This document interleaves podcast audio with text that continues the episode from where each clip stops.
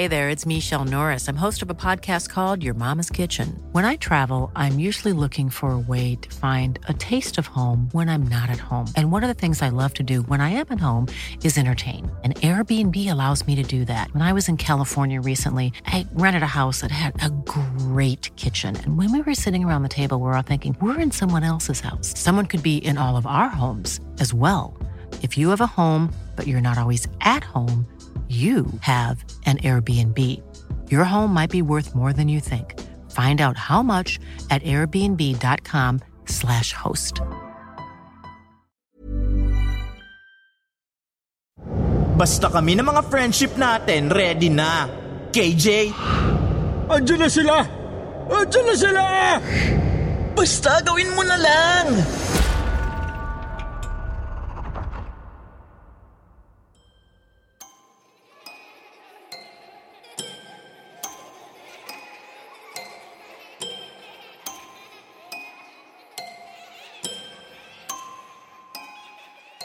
Isang napakaunlad na syudad ang Davao. Kilala ito sa maraming bagay. Kagaya ng Philippine Eagle at durian. Meron din itong napakayamang kasaysayan. At dito rin nagmula ang ikalabing anim na Pangulo ng Pilipinas na si former President Rodrigo Roa Duterte. Gayunpaman katulad din ng ibang mauunlad na syudad sa ating bansa. Marami rin itong itinatagong mga kababalaghan. Mga bagay na mahirap ipaliwanag, ngunit talagang nararanasan ng iilan. Ako man sa sarili ko hirap ding paniwalaan ang mga bagay na ito. Subalit sadyang napapatunayan kung totoo pala talaga sila habang ako'y nagsasaliksik.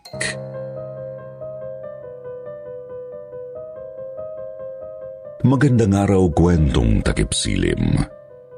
Kumusta para sa lahat ng mga tagapakinig at kumusta rin po sa inyo, Sir Jupiter? Tawagin niyo na lang akong Lance, 28 years old, from Davao City. Senior web content writer po ako ngayon sa isang online company na nakabase sa UK. Pero journalism po talaga ang tinapos kong kurso noong 2016. At dahil sa kurso kong yun, kaya't may nahukay akong mga kakaibang kwento dito sa lugar kong sinilangan. May project kasi kami dati kung saan kailangan naming magsaliksik ng mga totoong kwento ng kababalaghan. Ang hindi ko alam, meron pala akong mahahanap dito lang mismo sa syudad namin. Nakalap ko ang mga kwentong ito matapos magsaliksik at kumausap ng ilang residente ng lungsod. Narito po ang tatlo sa kanilang mga kwento. Dekada 90, nang maisip ng mga kabarkada ni Charlie, hindi na tunay na pangalan, na mag-overnight stay sa beach. Pito silang lahat noon. Napili nilang umupa ng isang beach rest house sa bandang southbound area ng syudad. Isang pa siyang labis nilang pinagsisihan.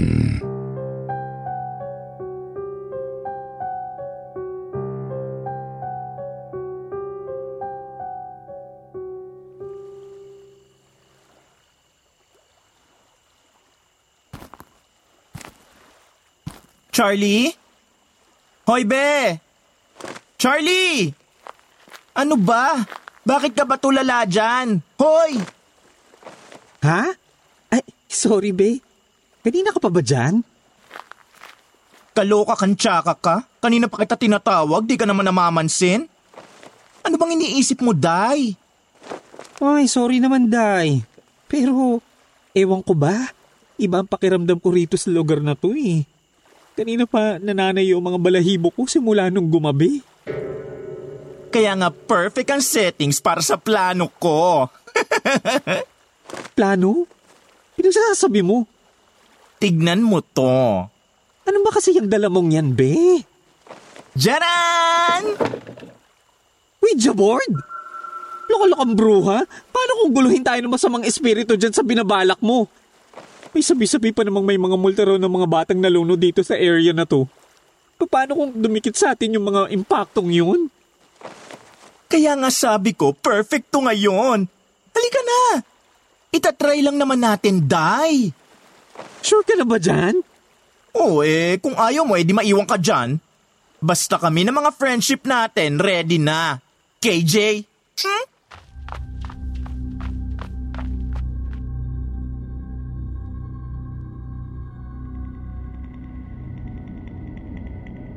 Hindi pa man daw nagsisimulang maglaro ng Ouija board ay hindi na talaga mapakali si Charlie. Pero talagang mapilit ang kaibigan nitong si Mimi. Maging ang iba pa nilang mga kasama. Kaya naman sumabay na lang din si Charlie at nagsimula nga silang maglaro. Pasado alas 8 ng gabi. Nilatag nila ang Ouija board sa may sala ng tinutuluyang rest house. Nakabukas ang pinto tanaw ang baybayin.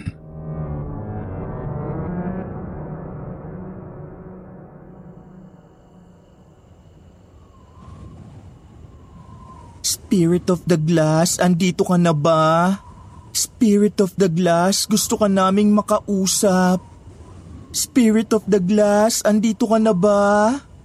Spirit of the Glass, gusto ka naming makausap. Spirit of the Glass, andito ka na ba? Spirit of the...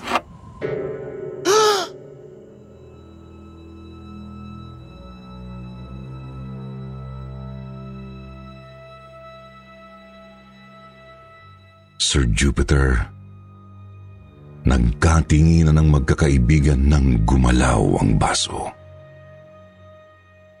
Kasabay nito ay lumamig din ng gusto ang paligid. Pagkatapos, napalingon sila sa pinto nang may maramdaman silang nagsisitakbuhan sa buhanginan. Wala nga lang silang nakita nang tanawin nila ang labas ng pinto. Ilang saglit pa gumalaw ang hangin sa loob, parang may iilang taong naglalakad paikot sa kanila. Muling nagtanong si Mimi gamit ang Ouija board. Pero hindi na ito gumalaw ulit. Salip, nakarinig sila ng hagikhikan ng iilang mga bata. Tsaka biglang nagsara ang pinto. Agad na patayo mula sa lapag ang magkakaibigan at nagsumiksik sa may pinto. Pinipilit nila itong buksan, ngunit ayaw magbukas. Ito na nga ba't sinasabi ko sa inyo eh? Ito na sinasabi ko! Ayaw nyo kasing makinig sa akin! Ang tigas ng ulo nyo! Day! Anong gagawin natin? Ayaw magbukas ng pinto! Day! Mama, uwi na ako! Ayoko na rito! Be, tingnan mo sa sahig! Tingnan mo! Tu- tubig? Basang mga bakas ng paa ng mga ba- bata! Diyos ko, Lord! Makinig kayo. Bukas pa yung back door. Pagbilang ko ng tatlo, sabay-sabay tayong tumakbo ron, okay? Isa, dalawa, tatlo!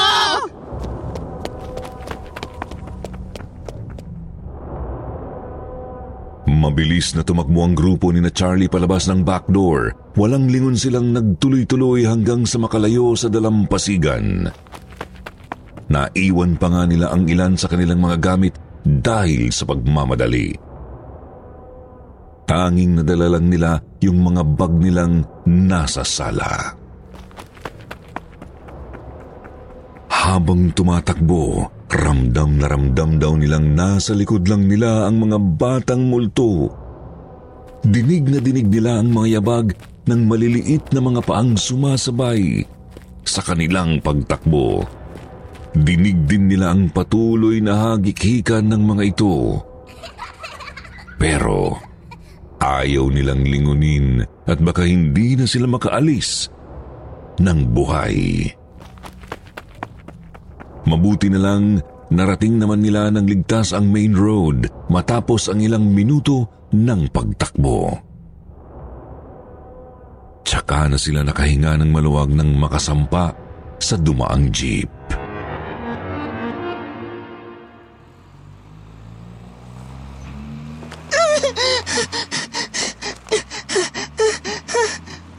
Sino ba kasi ang mga impaktong yun? Bakit pa sila nanggugulo? Sa narinig ko, mga anak daw yun ng mga turista sa lugar. Mga batang namatay dahil sa pagkalunod. Tapos, ayun, hindi na natahimik. Eh alam mo na palang may ganun dun, ba't hindi ka kumontra na mag-decide tayong dun mag-overnight? Mali ko bang totoo yan at mali ko bang may bala ka palang magtawag ng mumu? Gaga ka? Ako pa talagang sisisihin mo? Sorry naman, Day. Di ko naman kasi akalaing totoo pala mga ganun eh. Katuwaan lang naman dapat yun. Hayaan mo na. Ang mahalaga, nakaalis tayo ng buhay.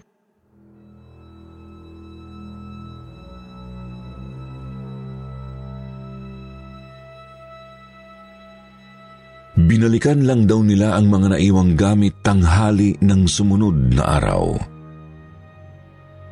Lalo silang kinilabutan. Kasi kahit wala ng multo, ay napakagulo naman ang loob ng rest house. Tipo ng gulo na parang pinagkatuwaan ng mga batang naglaro. Simula noon, hindi na raw bumalik sina Charlie sa nasabing rest house, Sir Jupiter. Nag-iingat na rin sila sa pagpili ng binabakasyonan at sinisiguradong nagbabasa o nakikinig muna sa mga reviews ng mga nakapunta na.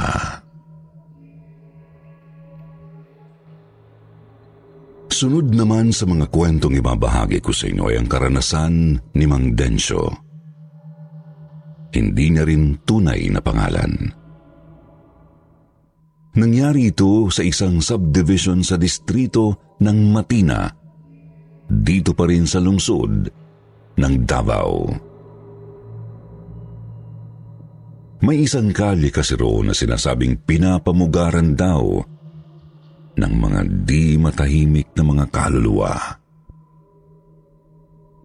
Mga multo ng biktima ng salvage noong mga bandang dekada 70. Taong 2010, bandang alauna ng madaling araw, naglalakad noon si Mang Densyo. Lasing kasi galing sa isang inuman doon sa subdivision. Napadaan nga siya sa sinasabing misteryosong kalye at may nakita siyang isang lalaking tumatakbo.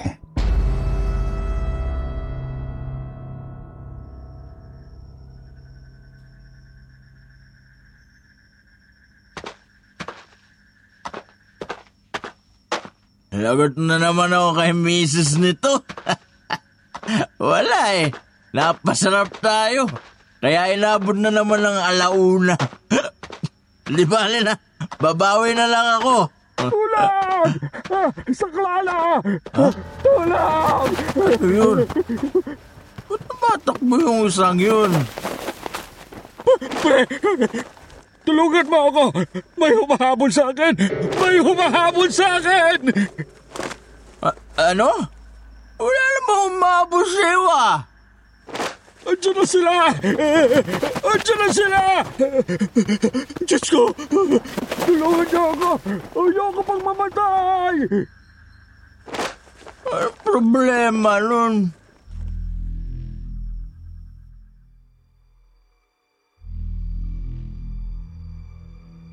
Takang-taka si Mang Densyo kung bakit takot na takot ang lalaki habang tumatakbo. Gayong wala naman siyang natatanaw na humahabol dito.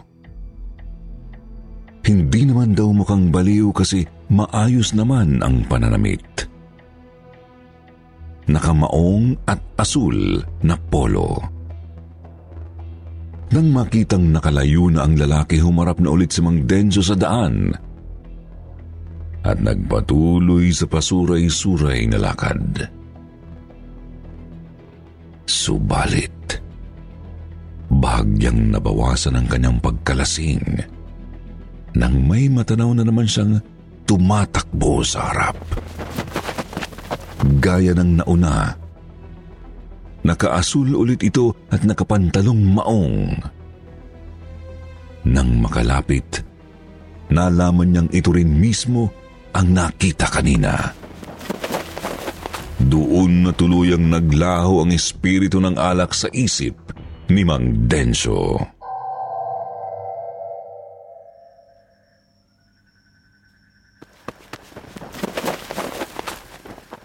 Hayop? Namamalik mata ba ako? Siya rin yung kanina. Umikot ba siya kung saan? Pero ba't ang naman yata? Tulang! Ah, Suklala! Tulang! Tulungan mo ako! May humahabol sa akin! May humahabol sa akin! Teka, hoy! Ano ba nangyayari sa'yo? Ikaw rin yung kanina, di ba? Paano ka? Andiyan na sila! Andiyan na sila! Teka, kumalma ka nga. Ano ba kasing nangyayari sa'yo? Paano kita matutulungan kung hindi kayo hinahon? Diyos ko! Tulungan niyo ako! Ayaw ko bang mamatay! Hoy! Bumalik ka nga rito! Pare! Tutulungan ka naman, eh ayaw mo na Since 2013, Bombas has donated over 100 million socks, underwear, and t shirts to those facing homelessness. If we counted those on air, this ad would last over 1,157 days. But if we counted the time it takes to make a donation possible, it would take just a few clicks. Because every time you make a purchase, Bombas donates an item to someone who needs it. Go to bombas.com slash ACAST and use code ACAST for 20% off your first purchase. That's bombas.com slash ACAST, code ACAST. Spring is my favorite time to start a new workout routine. With the weather warming up, it feels easier to get into the rhythm of things. Whether you have 20 minutes or an hour for a Pilates class or outdoor guided walk, Peloton has everything you need to help you get going. Get a head start on summer with Peloton at onepeloton.com. mong huminahon. Leche, naglaho pagkalasing ko sa'yo.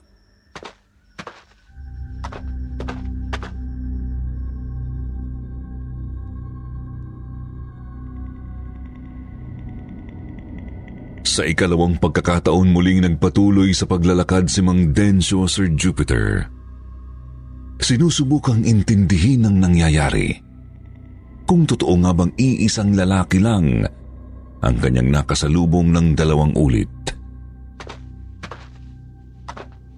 Hanggang sa tuluyan na siyang nakaramdam ng kilabot nang matanaw ulit ang tumatakbong lalaki sa kanyang harapan.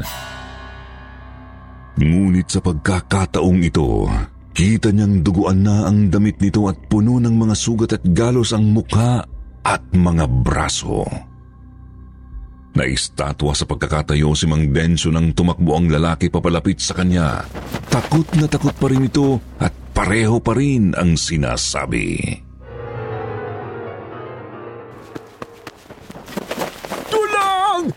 Suklala! Tulang! Tulungan mo ako! May humahabol sa akin! May humahabol sa akin! Hayop? A- ano ka ba? Andiyan na sila! Andiyan na sila! Mariosep, ano ba tong nakikita ko? Diyos ko! Tulungan niyo ako! Ayaw ko bang mamatay!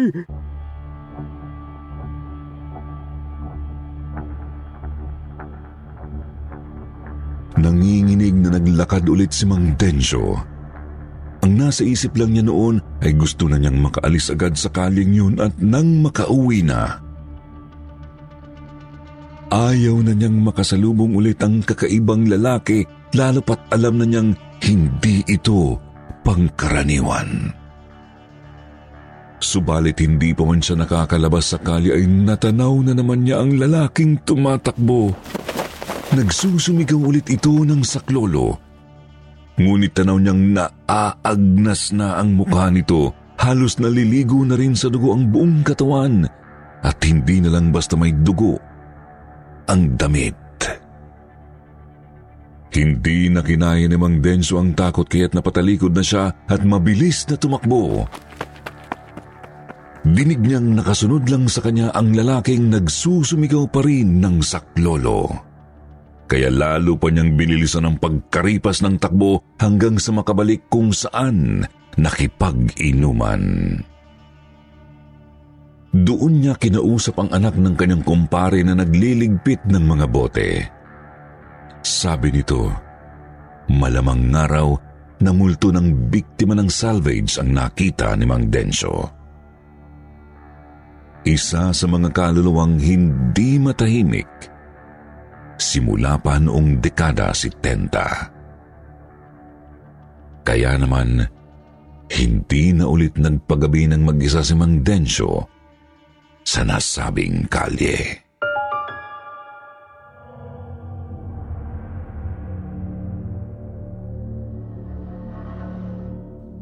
Ang huli ko namang ikikwento ay nangyari sa isa sa mga sementeryo dito pa rin sa mahal kong lungsod.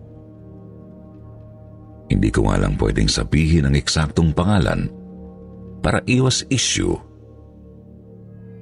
Pero malakas ang kutob kong malalaman agad to ng mga marami sa mga kalungsod ko.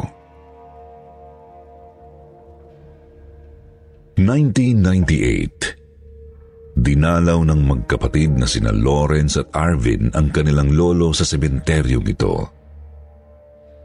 Bandang alas 6 na ng gabi sila nakarating kasi pareho pa silang galing sa eskwela.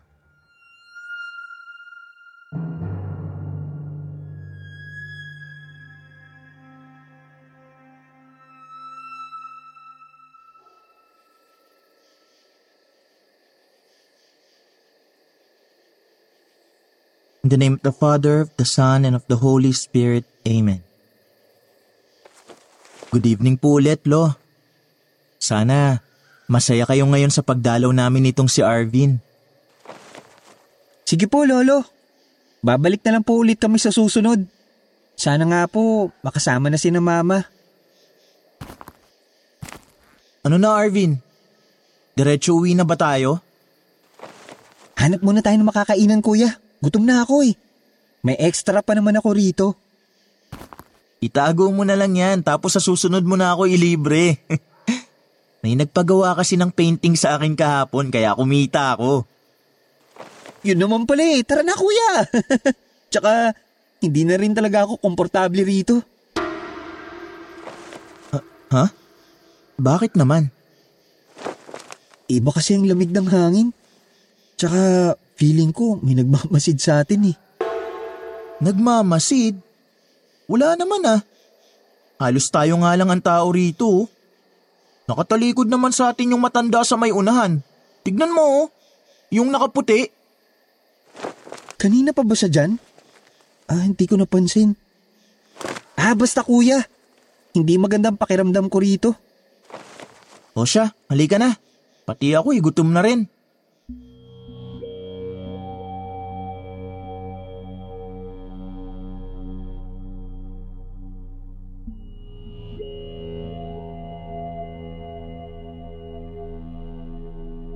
Nagsimulang maglakad ang magkapatid palabas ng sementeryo, Sir Jupiter. May kalayuan nga lang ang labasan mula sa mismong puntod ng kanilang lolo. Si Arvin naman ay linga ng linga sa paligid kasi hindi talaga ito mapakali.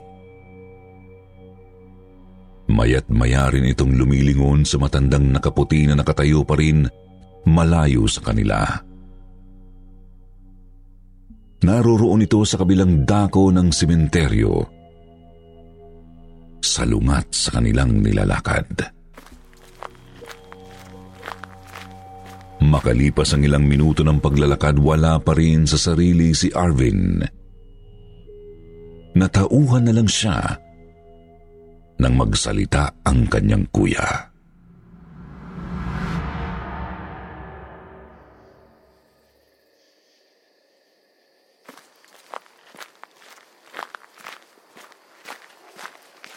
Arvin, ba't parang hindi natin nararating ang labasan? Arvin! Kuya, ma- may sinasabi ka? Kako, bakit parang hindi natin nararating ang labasan? Anong ibig mong... Kanina pa tayo lakad ng lakad eh. Ang layo pa rin ang labasan oh. Tapos kung titignan ng daan, napakahaba pa rin. Tingnan mo. Ah, oo nga no. Sabi ko naman sa'yo kuya eh. Hindi talaga maganda ang pakiramdam ko rito ngayon. Hanggang ngayon nga, ramdam ko pa rin yung nakamasid sa atin. Teka nga, saan ba kasi yan nagmamasid na yan? Hindi ko matukoy kuya. Ah, basta. Parang nasa likod lang natin eh. Nasa likod? Hmm. Eh, yung matanda pa rin naman ang naroroon eh.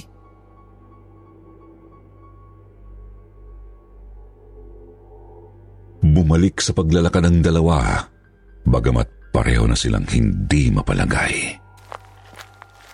Pabilis ng pabilis ang kanilang mga hakbang kahit parehong bumibigat ang pakiramdam. Ilang minuto pa ulit kapansin-pansin ng tila hindi talaga sila umuusad. Hindi kasi talaga nila marating ang labasan kahit anong lakad ang gawin nila. Doon na sila tuluyang napatakbo dahil sa kilabot.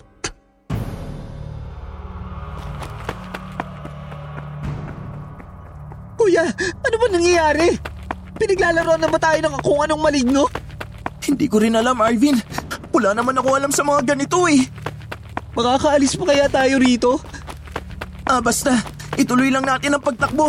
Sana may himalang mangyari at makatakas tayo rito sa kung ano man to. Sana! Tuloy-tuloy na tumakbo ang magkapatid Sir Jupiter. Ang kaso, hindi po talaga sila nakakarating sa labasan. Hanggang sa namalaya na lang nilang pabalik na pala sila sa puntod ng kanilang lolo. Natanaw kasi nila ang iniwan nilang kandila at mga bulaklak, pati na ang matanda sa may di kalayuan. Doon na sila hingal na napahinto para magpahinga.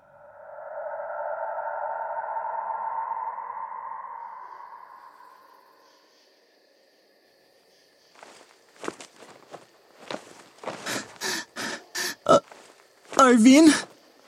Ma- may... Naiisip ka, kuya?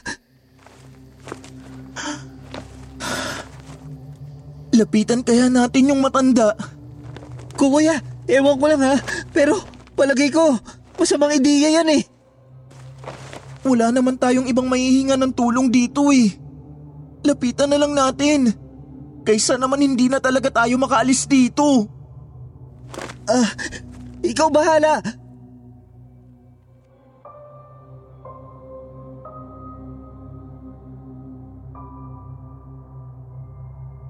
Matapos makapagpahinga ng ilang minuto sa puntod ng kanilang lolo, unang tumayo si Lawrence at naglakad.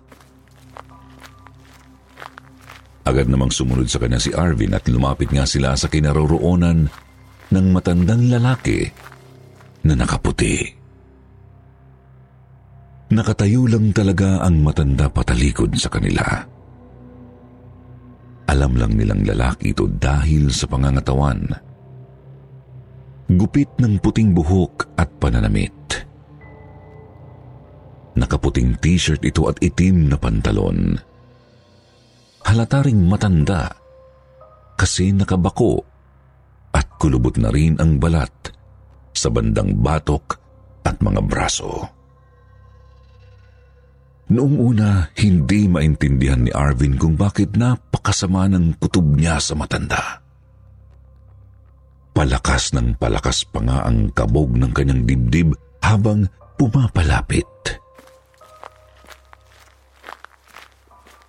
Subalit ng ilang metro na lang ang layo nila, natigilan ng magkapatid nang makitang nakalutang lang sa hangin ang lalaki. Hindi ito nakatapak sa lupa, bagkus ay nakapirmi. Ilang talampakan mula sa dulo ng isang bangin. Hindi makakilos dahil sa kilabot ang dalawa. Natauhan lang sila ng kumikilos na paharap sa kanila ang matanda. Hindi pa man ito lubusang nakakarap sa kanila ay bumalik na ang dalawa sa dinaanan at muling kumaripas sa pagtakbo.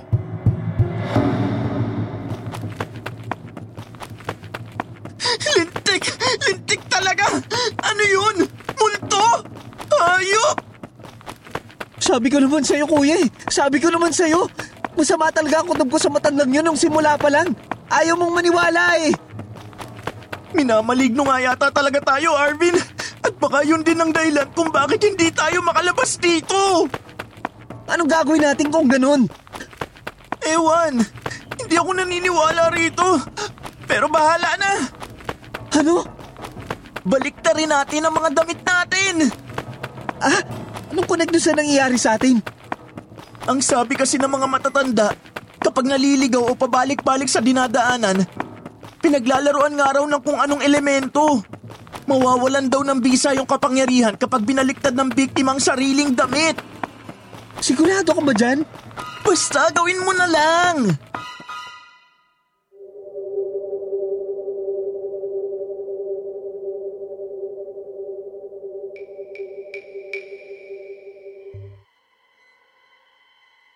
Ginawa nga ng magkapatid ang naisip ni Lawrence, Sir Jupiter.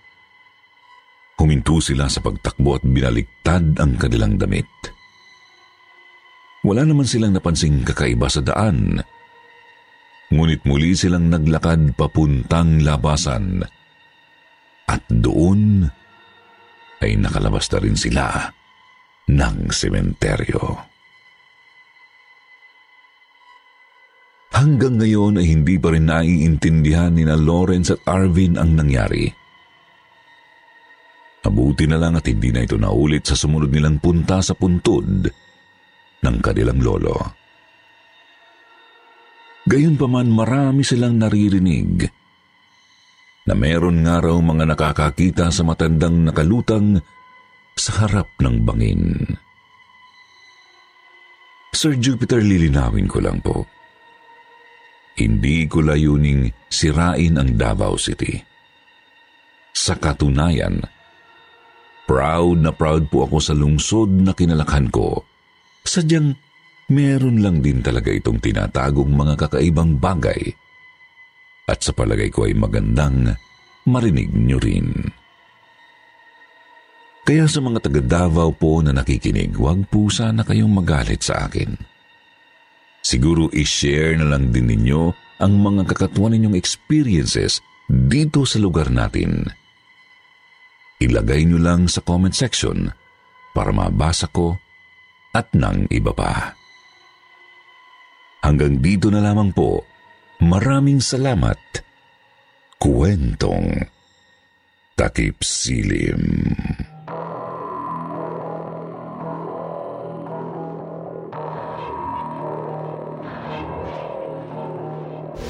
Nagustuhan niyo po ang aming mga kwento, follow niyo kami sa isa pa naming horror podcast na Sityo Bangungot. Sityo Bangungot. Ang horror podcast na magpaparelax at magpapatulog sa inyo. Huwag niyong kalimutan, Sityo Bangungot. Click the link in the description.